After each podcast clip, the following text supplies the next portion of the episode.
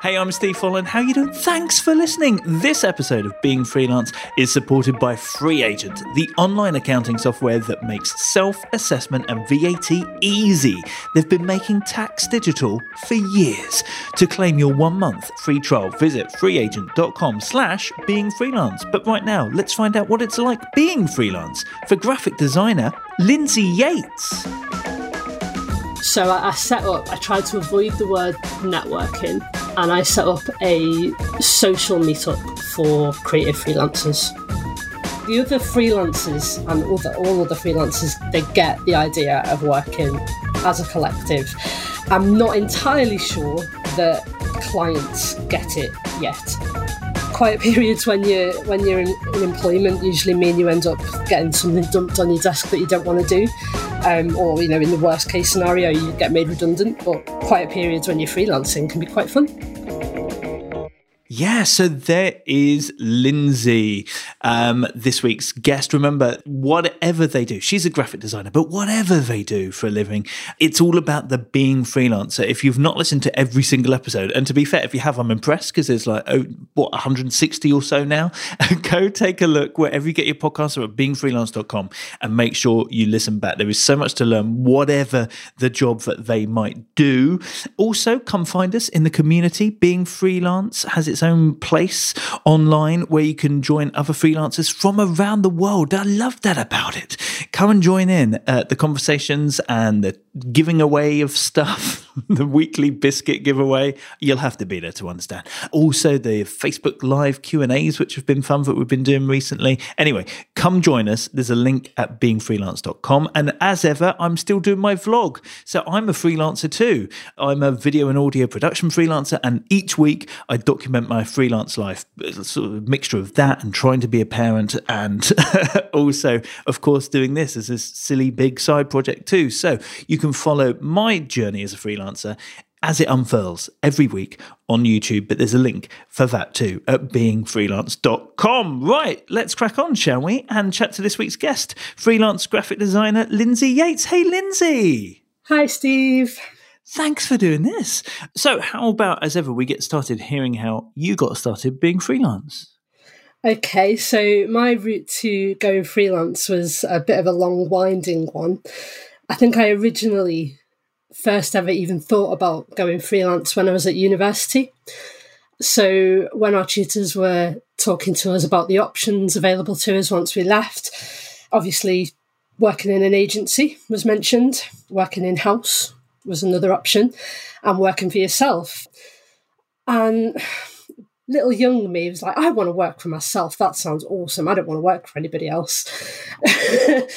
um, and then I left university and I didn't have a clue how to work for myself. And I ended up getting a job in Currys, that, you know, popular store so Currys, for those listening around the world, is like an electrical store. So selling yes. everything from a cooker to an iMac sort of thing. Exactly, exactly. Yeah. Um, so, so, so it isn't in-house or an agency. No, no. It was just one of those.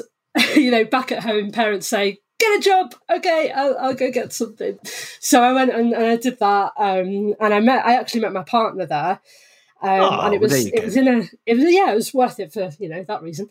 I was in a conversation with him. He's like, "You're not going to do something with this degree that you've got. I mean, it seems a bit of a waste of time to spend three years at university and then not actually do anything with the degree at the end of it."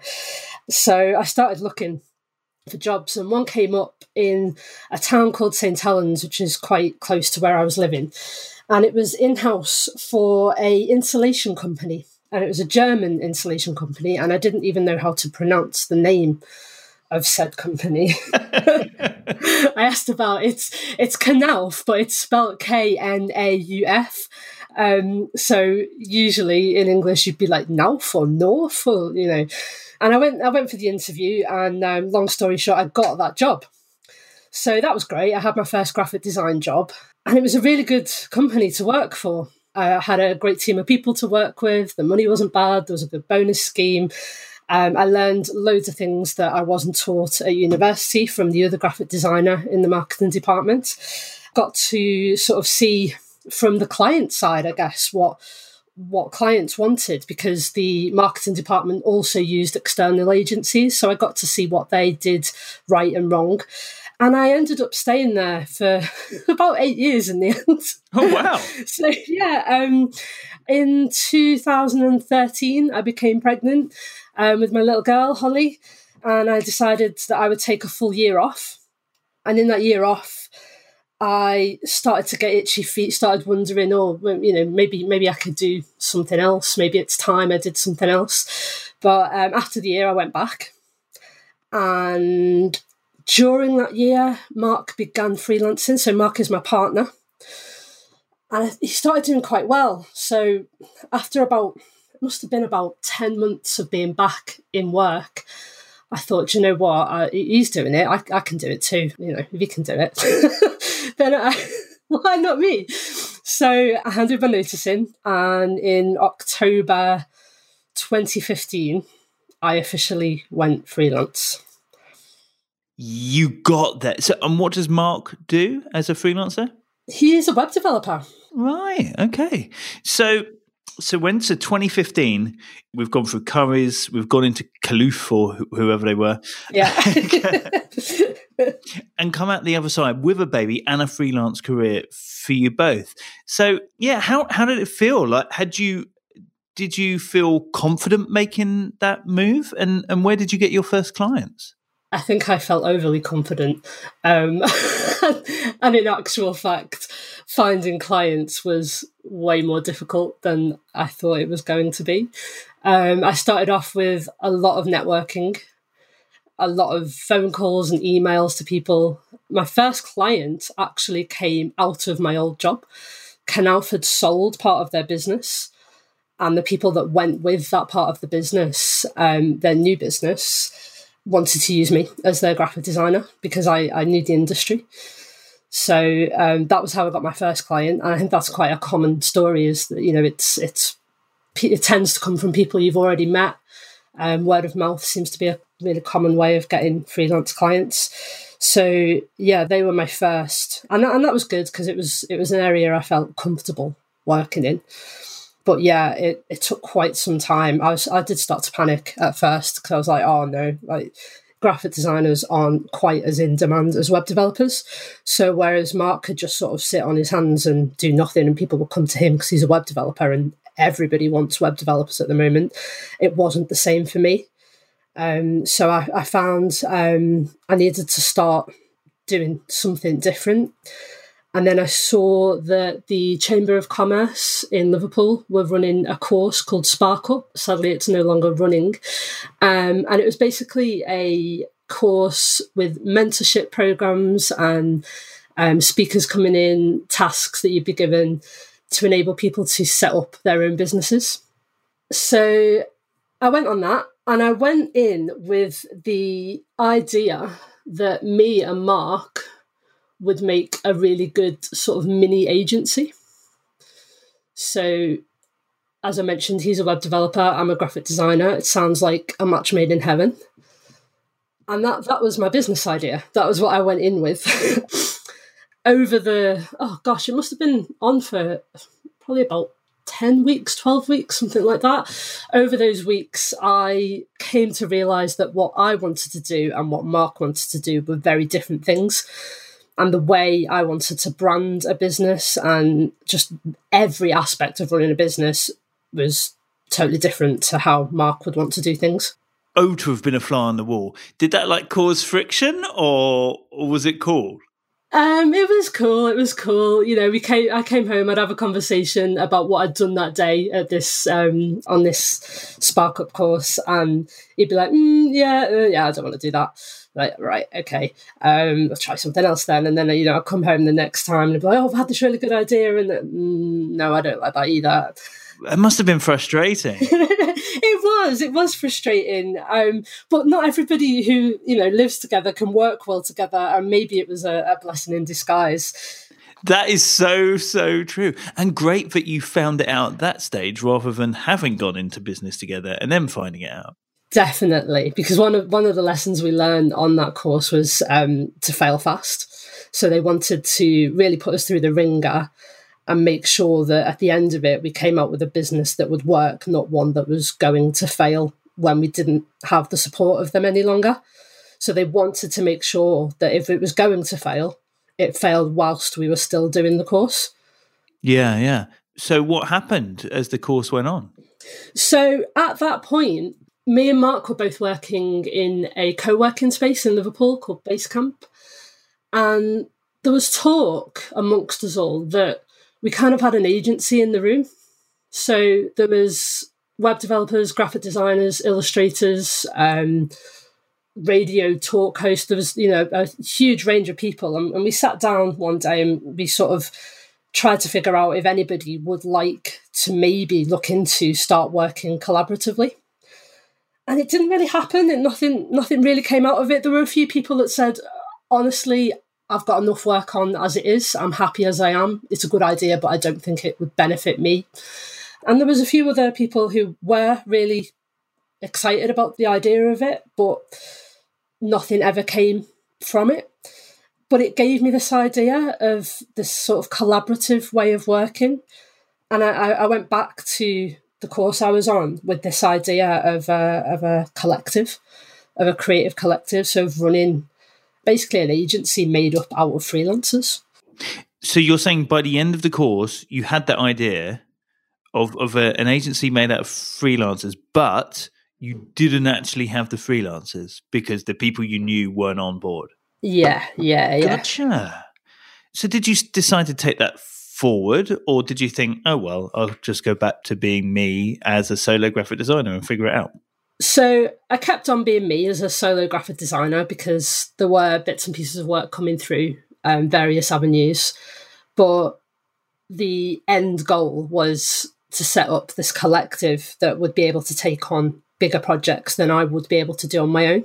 Cool. What was it about that idea that, that like got you excited? Presumably, it was the idea that quite often like my my partner had worked at agencies and I've got friends who've worked at agencies and quite often design agencies use freelancers to do the work that they do for clients but the freelancers don't really get the recognition for that.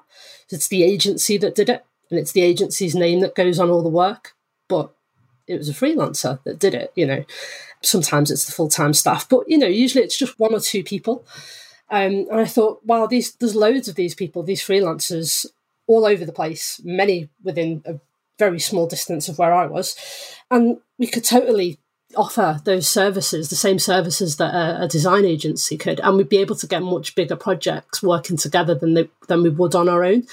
So I like the idea of being able to get you know some really nice, juicy, big clients, but it's not often that those clients want just a graphic designer. They quite often need a full team of people. They might need a graphic designer, a copywriter, a photographer, um, and it'd be good if we could offer all of that.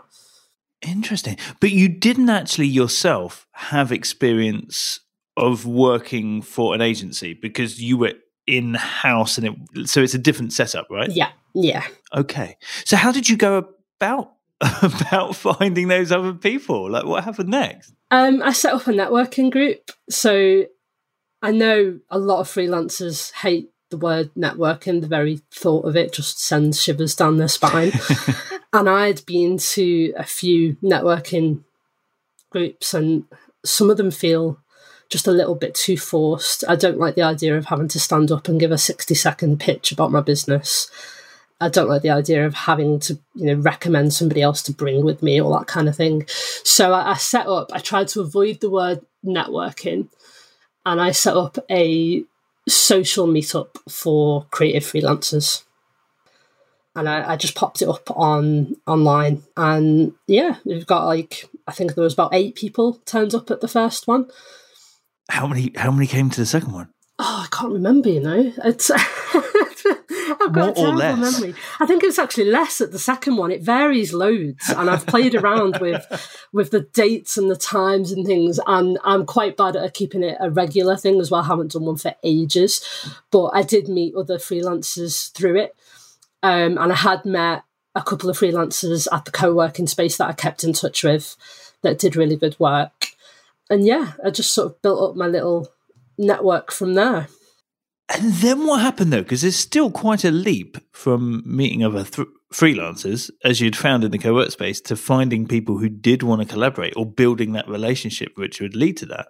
Yeah, it's still an ongoing process, to be honest. There's probably four people that I would say are in the collective, and probably another 30 people that I've got the details of on my, like a spreadsheet that I, when I see projects, I know are there. And if something comes up that I think will really suit them, I'll get them in and we'll pitch together for something. Cool. So you did manage to pull it off. You got that collective together. And what year was that? Probably only 2017. It probably took a good couple of years for me to really. And who was in it then? So you're a graphic designer. What are the other roles? So um, we've got Andy, who's a 3D uh, animator who I used to work with. Um, so he does any 3D animation work that comes through. There's Adam, who's a web developer. Mark, I sort of count him as in the collective because he's also a web developer and he's quite capable of doing work with us, but he's since taken on a full time job. Right. Okay. And then there's two copywriters. There's Dave and there's Simon, and there's also a photographer um, called Antonio. I'm sure this sounds like more than four people, but uh, that's five. It's five if you count Mark, but yeah, four. Brilliant. But there's so many more questions, of course, because like, do you all work together? Who finds the work? So let's start with the first one. Are you like all working remote, or did you all end up in a co-work space? No, all remote. I work from home. Dave is in a co-working space. Simon's from home. Adam is a mixture of both. Yeah. And then who brings in the work? Is it like a collective responsibility or? It should be a collective responsibility, yeah. So, um, it, and it has worked that way actually. Um, Simon brought some work to me.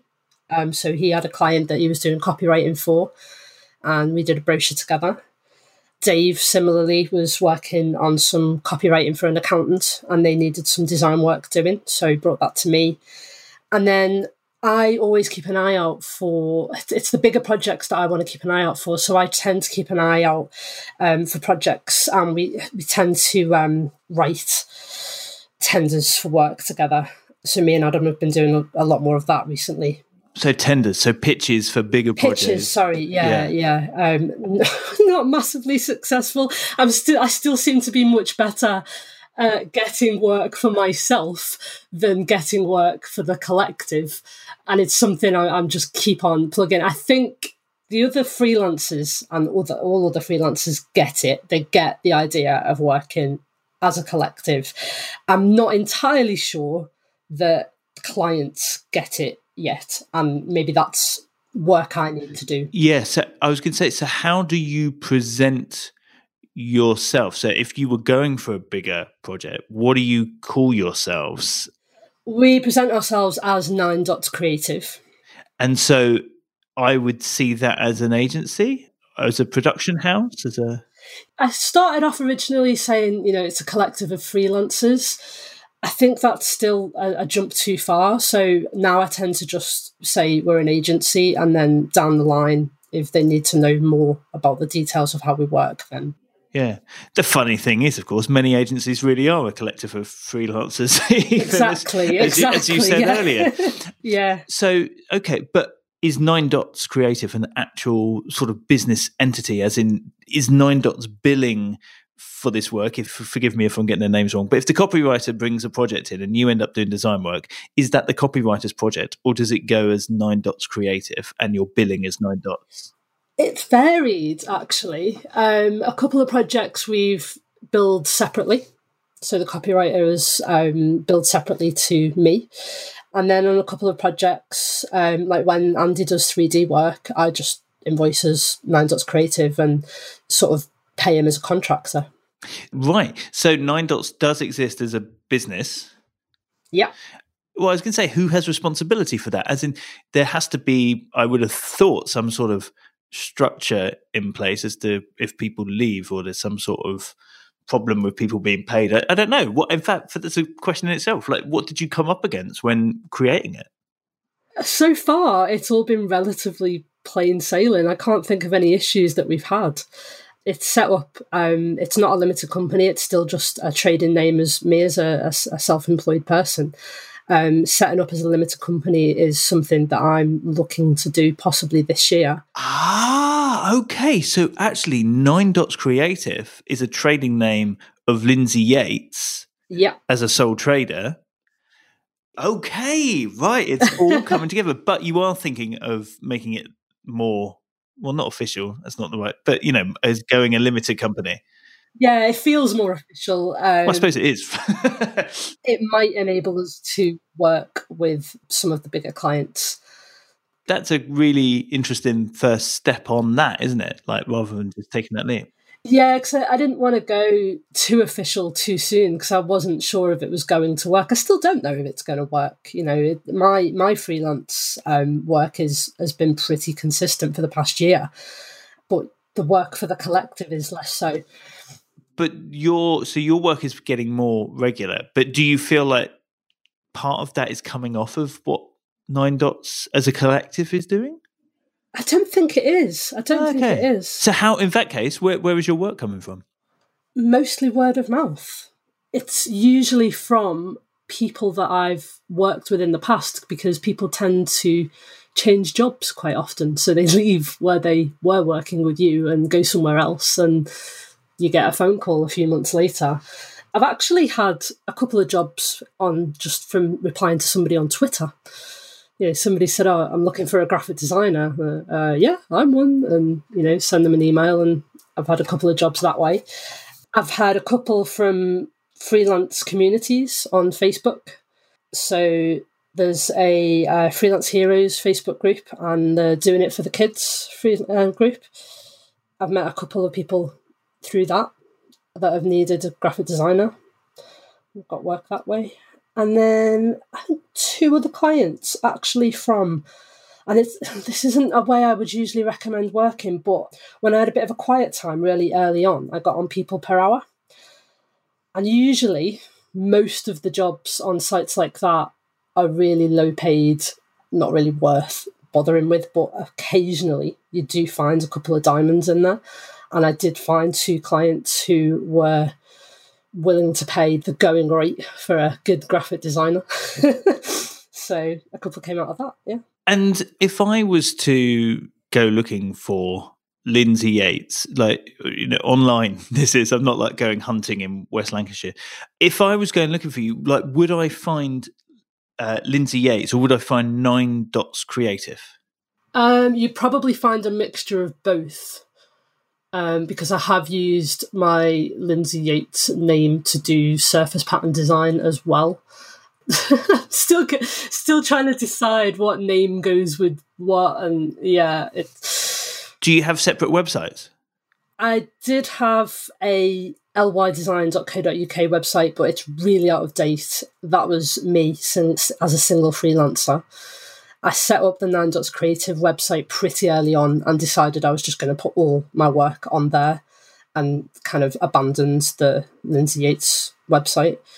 And then I also had a company kind of name from previous projects, like side projects when I was employed, called Lindsay Loop. And I used to sell um, handmade items and things. And I, I kind of repurposed that. So now my surface pattern design work sits under Lindsay Loop. My graphic design work sits under Nine Dots Creative, and um, my LY design stuff I think is going to be phased out. Yeah. So, do you still do like actual product creation? Surface pattern design work. Just to explain to people, would that mean that you've created a pattern and then you put it on something like a print on demand website and I could have it printed on a mug or a apron or a tea cushion or is that the kind of thing? Yeah i do that yeah and i, I sell um, designs on a site called spoonflower where you can buy fabric with designers prints on. And it's just for me it's a, a, a way of um, having a more creative outlet that's not as corporate as some of the client work that i do um, it's more illustrative work, and it's just something that I kind of like to do. And I figured, well, if I'm doing it anyway, I may as well try and make a little bit of money. Yeah, yeah, yeah. So it's like a creative outlet, side project wise, but actually, yeah. And so with those kind of things, you've got no risk in terms of buying product because it's all on demand. No, exactly. Yeah. Cool. Of course, we'll put links, by the way, to everything we're talking about at beingfreelance.com. So go to take a look. You mentioned earlier co workspace and then working from home. So was that purely a logistical thing, or did you go off the idea of co-workspace? Like, how, how have you chosen where to work? Oh, it's a bit of a story in itself. Actually. Excellent. That's what um, we're here for. yeah, Mark was in a co-working space because he just needed to be out of the house, and when I went freelance, I really liked that co-working space. So I asked if on the days Mark wasn't using his desk, if I could use his desk. And the guy running the co working space very kindly agreed to let that happen, which was lovely because, uh, again, it's just nice to get out of the house sometimes. But then it turned out that I wanted to be there more often and Mark would want to be there at the same time. So in the end, we decided we'd keep Mark's full time desk and then I would pay for a hot desk. So we did that for a while. Um, and while we were there, an opportunity came up in a, a new venue. Um, a place called the Invisible Wind Factory was a or is a music venue, but above it, it had a lot of um, artist and studio spaces.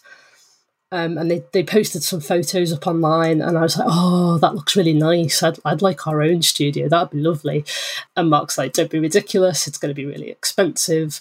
But I went and had a look anyway, um, Rob, a guy called Rob, showed me around, um, and he, he, took me into this lovely studio, loads of space, um, view of the Mersey. You could fit probably six to eight people in there, and we could do what we wanted with it. Um, and when he told me the price, it was ten pound less than what we were paying for the full time desk and the hot desk at the co working space.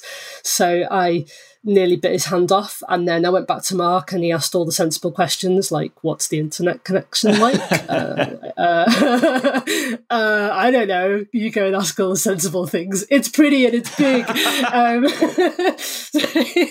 so he went and asked all the sensible questions and got all the sensible answers he needed. Um, and we moved into that.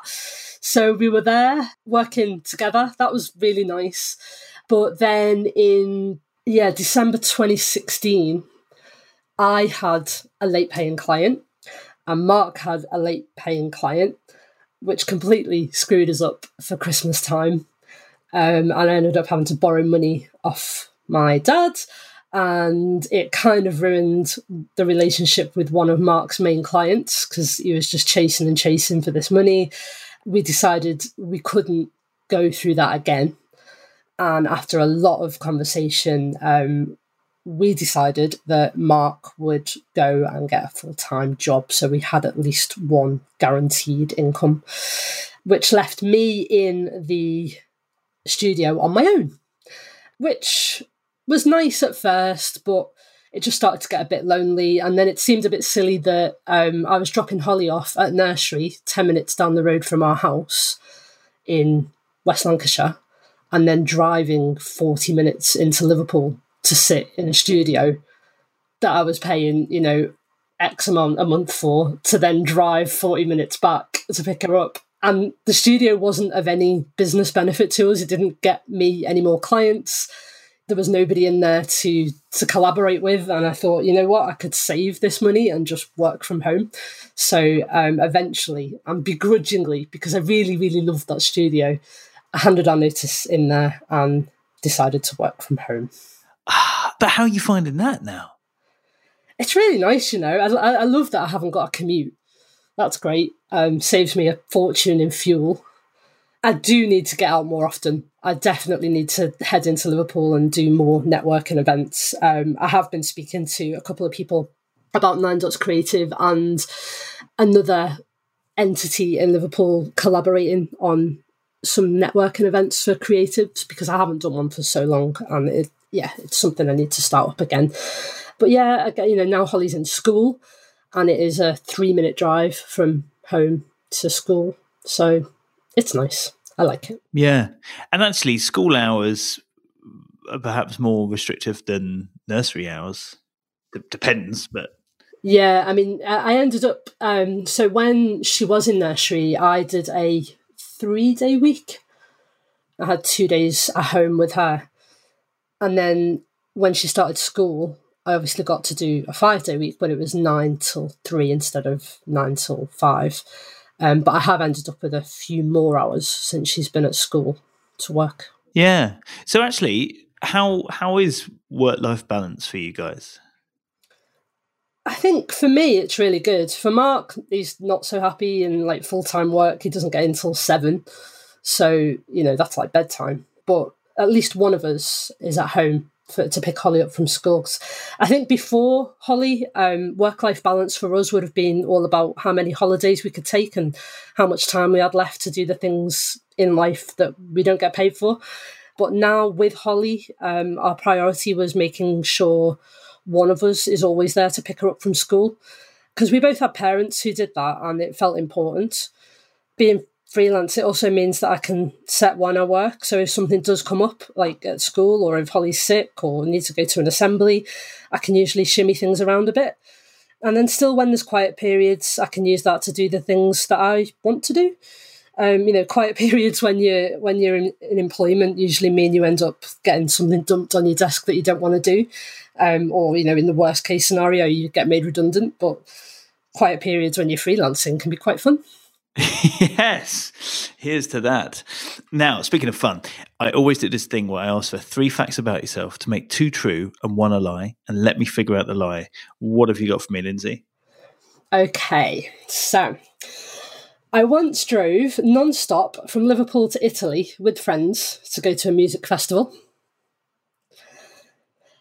I once abseiled off the Civic Centre in Carlisle dressed as a chicken and I once fell off a motorbike going around a roundabout. Oh, God. Okay. Well, you drove from Liverpool to Italy non-stop. It's, it's, it's the non-stop which I've underlined there. How yeah. long did it take you? About thirty hours um, between me and so there was four of us, and there was me and one other friend that drove. So between the two of us, we did non-stop from Liverpool to Italy. Four of you? Yeah. In what car? Um, in the oh the first one was we we did it twice. So the first year I think was a Mondeo, and the second year was a Primera that had only had the engine put in three days before we went. You. you dressed as a chicken to abseil down a massive building in Carlisle. I'm presuming that was for charity and not just on a lunch break. Yeah, it was for it was cancer research. Did you have to be dressed as a chicken or No, no. I just thought like for me, it's really hard to pick something that I'm actually scared of doing. People ask me what my greatest fear is, and I'm like, I, I don't really have one. Um, and I needed to get as much money as possible, so I thought it'd be more fun if I dressed as a chicken. Ah, yes, because people really want to sponsor you when you're pushing yourself. Yeah. Yeah, I always think that. Or looking stupid. Yeah, yeah, yeah. It's like, well, yeah, I could sponsor you to do a skydive, but you're the sort of idiot who always jumps out of a plane. So actually, yes, doing it as a chicken, that makes sense. Okay, roundabout, roundabout. So were you like driving the motorbike? Yes, I was riding the motorbike, um, and I'd not long had the bike.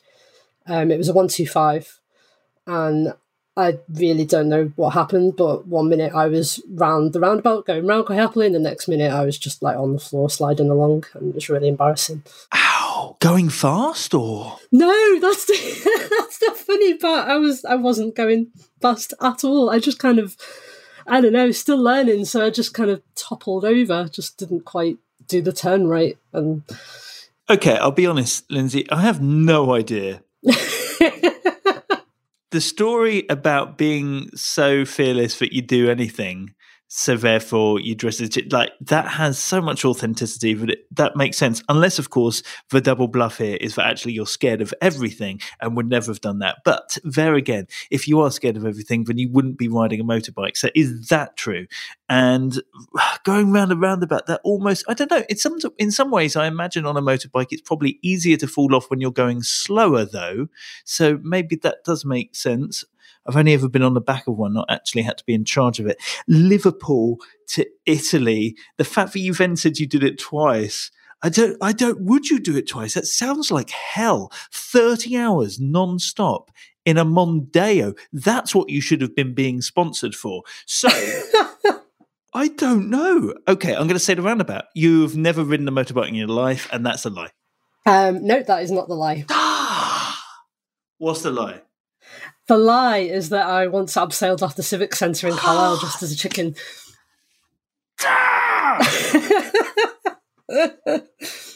That was so, well, well done. You abs- but that does mean you did drive to Italy in a car non-stop twice, which is yeah. you should try it sometime. It's great. You just you just need like a whole boot full of Red Bull. now, um, if you could tell your younger self one thing about being freelance, what would that be? Even if you're working for your own mother, have a contract or a set of terms and conditions because it is so much easier to resolve issues when everything is down in writing before a project begins because you have that to refer to. Mm. Yeah. So, in your terms and conditions, a lot of that would be in like the scope of it and stuff, would it? Yeah, get the scope written down. You know, if it's um, basically write down as much as you possibly can, even down to what kind of hours that you know your client can expect you to be available for. Just everything that a, a contract should have, because you can kind of use the contract as the bad guy. Then you know when when your client is doing something that something you don't want to be happening, you can refer to the contract and say, "Look, it says here, and you signed it." And that scenario where you had the late paying clients that one December, have you managed to not have late paying clients since? Like, have you managed to do anything to stop that, or? Most of my clients now, apart from one, pay on time, like one within minutes of me invoicing them, which is great. But yeah, never letting that one go. The odd one that does pay late, I know they always pay eventually, and I usually understand the reasoning behind it. I've had to threaten a late payment fee once I can be a really nice person, but I almost have to put on a different hat when it comes to getting paid and and just forget about trying to be friendly and pleasing everybody and, and just be like, no, I've done the work, pay me. It's a fair point. Listen, Lindsay, it's been so good to. Wow, I mean, honestly, what a story! it's been great hearing from you. If you want to find out more about Lindsay, of course, find it online and go and say hi to her. Then uh, go to beingfreelance.com. There are links through to all of our guests. Check out the other guests as well. Make sure you're subscribed to the podcast, also to the videos on YouTube, and come join us in the community as well, the Being Freelance community. There's a link through to that from beingfreelance.com. But for now, Lindsay, thank you so much and all the best being freelance. Thank you for having me. Thank you. Goodbye.